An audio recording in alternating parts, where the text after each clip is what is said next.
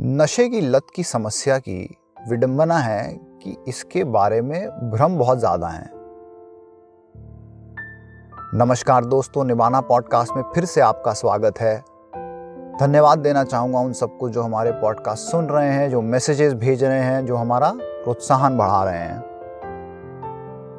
दोस्तों, नशा एक ऐसी समस्या है जिसका ठीक से विवरण नहीं हो पाया है। और इसी के कारण बहुत सारे भ्रम इस समस्या से जुड़े हुए हैं।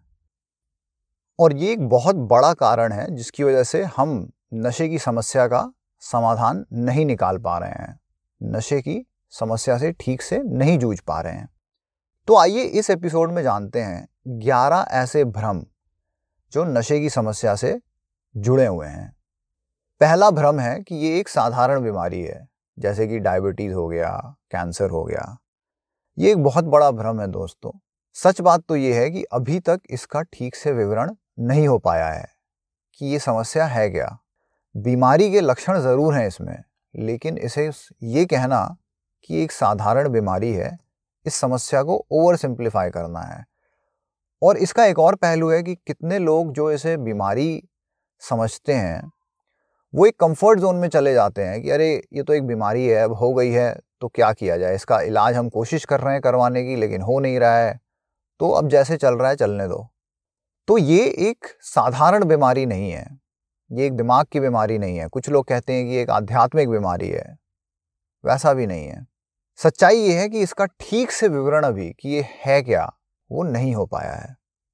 अगला भ्रम है कि ये समस्या उन लोगों को होती है जो पढ़े लिखे नहीं होते हैं, जिनमें सूझबूझ नहीं होती है। जबकि ऐसा एकदम नहीं है दोस्तों, बहुत सारे पढ़े लिखे लोग नशे की गिरफ्त में पूरी तरह हैं। आप जाकर के इंटरनेट पे देख सकते हैं कि कितने लोग जो पढ़े लिखे हैं, जिनके पास कॉलेज डिग्री हैं, जिन, जो बिज़नेस करते हैं, जो समाज में देखा जाए तो बहुत ही ऊपर के स्तर पे हैं, वो नशे की गिरफ्त में पूरी तरह फंसे हुए हैं। अगला भ्रम है इसके बारे में कि नशे की समस्या उसी आदमी को है जो सड़क पे पड़ा हुआ है या कोई रिहैब जा चुका है। लोगों को अक्सर लगता है कि जो उस स्तर पे नहीं गया, कि उसका कामकाज ही पूरी तरीके से बंद हो गया, उसे नशे की समस्या नहीं है। जबकि ऐसा एकदम नहीं है दोस्तों। एक मनुष्य जो इस स्तर पे आ जाता है कि वो सुबह से शाम तक नशे में पड़ा रहता है, या आप देखेंगे कि सड़क पे पड़ा हुआ है या कहीं रियाब पहुँच चुका है, वो वो मनुष्य है जो नशे के सफ़र की आखिरी मंजिल तक पहुँच चुका है। नशे की लत जो है, उसका एक सफ़र होता है और उस सफ़र का जो आखिरी चरण हम कह सकते हैं, वो है जब एक मनुष्य पूरी तरह नशे में डूब चुका होता है। बट, लेकिन इसका मतलब ये नहीं है कि जो लोग नशा हर रोज़ करते हैं और सुबह ऑफ़िस जाते हैं, लेकिन शाम को बिना नशे के रह नहीं पाते उन्हें नशे की लत नहीं है। उन्हें नशे की लत पूरी तरह है, लेकिन वो अभी तक वो आखिरी स्तर तक नहीं पहुँचे हैं जहाँ पे वो सड़क पे आ जाएँ, जहाँ पे वो चोरियाँ करने लगे हैं, जहाँ पे वो कोई कानून को अपने हाथ में ले लें। अगला भ्रम है कि नशे की समस्या कुछ सब्सटेंसेस में ही होती है। इसका कहने का मतलब ये है कि कुछ लोग सोचते हैं कि अगर वो रोज़ दो बोतल बियर पी रहे हैं तो उन्हें नशे की समस्या नहीं है, लेकिन अगर कोई आदमी हफ़्ते में एक बार भी हीरोइन पी रहा है तो उसे नशे की समस्या है। ये एक बहुत बड़ा भ्रम है दोस्तों। किस चीज़ से आप नशा करते हैं, उसका, उस चीज़ से कोई मतलब नहीं है।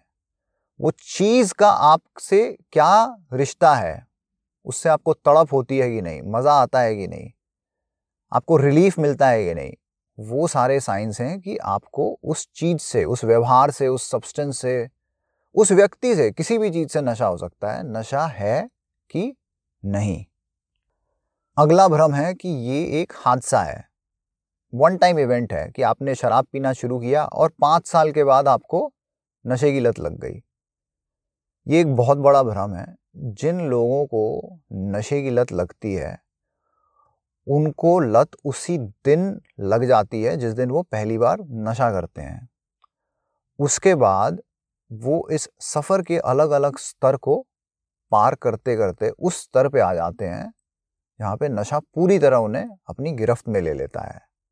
और इस सफ़र का आखिरी स्तर जो है, वो है मौत, या उसके पहले रिहैब या आप सड़क पे आ गए, पूरा दिन नशे में पड़े हुए हैं। तो ये मत सोचिए कि नशा कोई ऐसी चीज़ है जो आप नशा करना चालू करें और पाँच साल के बाद आपको एक दिन नशा हो गया। नशे की लत लग गई, ऐसा नहीं है। वो नशे की लत शुरुआत से ही लग जाती है। अगला बहुत बड़ा भ्रम है कि नशा करने वाले बुद्धिमान नहीं होते, सक्सेसफुल नहीं होते, बेवकूफ़ होते हैं, उनमें विल पावर कम होती है। और इसके बारे में मैं सिर्फ़ यही कहूँगा कि आप इंटरनेट पे जा कर के बस ये देख लीजिए कि कितने ऐसे लोग हैं जो बहुत ही ज़्यादा बुद्धिमान, सक्सेसफुल, इंटेलिजेंट कहा जा सकता है उन्हें और वो नशे की गिरफ्त में पूरी तरह जकड़ लिए गए थे। कुछ उदाहरण अगर दे दूँ तो खेल जगत से डिएगो मैराडोना हो गए। बहुत सारे बड़े बड़े सिंगर्स हैं जो नशा करके अपने आप को जिन्होंने बर्बाद कर लिया एमी वाइन हाउस हो गई। सिगमंड फ्रॉइड को भी बहुत ही ज़्यादा नशे की समस्या थी, बहुत ज़्यादा सिगरेट पिया करते थे। फ़िल्म जगत से बहुत सारे ऐसे लोग हैं। ऋत्विक घटक एक बहुत बड़े डायरेक्टर होते थे, जिन्हें नशे की समस्या थी। गुरुदत्त भी कहा जाता है कि बहुत शराब पीते थे, उन्हें भी बहुत ज़्यादा समस्या थी। आप कितने बुद्धिमान हैं, आप कितने सक्सेसफुल हैं समाज में, उसका नशे से कोई ताल्लुक नहीं है। तो आप ये मत समझिए कि अगर आप वाइस प्रेसिडेंट हैं किसी कंपनी में, नशे की लत आपको नहीं लगेगी। ऐसा एकदम नहीं है। अगला भ्रम है कि नशे से दोस्ती रिश्ते गहरे होते हैं। हम समाज में देखते हैं कि जो लोग नशा करते हैं, बैठ करके शराब पी रहे हैं और हंस रहे हैं, जो नशा करते हैं, वो साथ नशा करने जाते हैं तो नेचुरली एक बॉन्डिंग हो जाती है। लेकिन नशे से जो रिश्ते बनते हैं दोस्तों, वो पूरी तरीके से खोखले होते हैं। जिस दिन नशा उस रिश्ते से चला गया, उसमें कुछ भी नहीं बचता। असली रिश्ते जो होते हैं, वो बनते हैं मूल्यों पे, सम्मान पे और जो लोग नशा करते हैं, उनके मूल्य इतने ज़्यादा ख़राब होते हैं कि एक बार जहाँ वो नशा गया तो कुछ बचता नहीं है बात करने में। आप देखेंगे आसपास भी अपने कि जब आप किसी ऐसे मनुष्य के साथ हैं, जो नशा करता है, वो आपके ज़्यादा करीब नहीं आएगा अगर आप नशा नहीं करते हैं। उसकी सबसे ज़्यादा दोस्ती उन्हीं से होगी जो नशा करते हैं। और ये मैंने अपने जीवन काल में देखा है और एक और चीज़ जो मैंने नशा छोड़ने के बाद देखी है, वो ये है कि जब नशा चला जाता है आपके जीवन से तो वो लोग जिनके साथ आप नशा करते थे, वो आपको पूरी तरह एक्सेप्ट नहीं कर पाते हैं।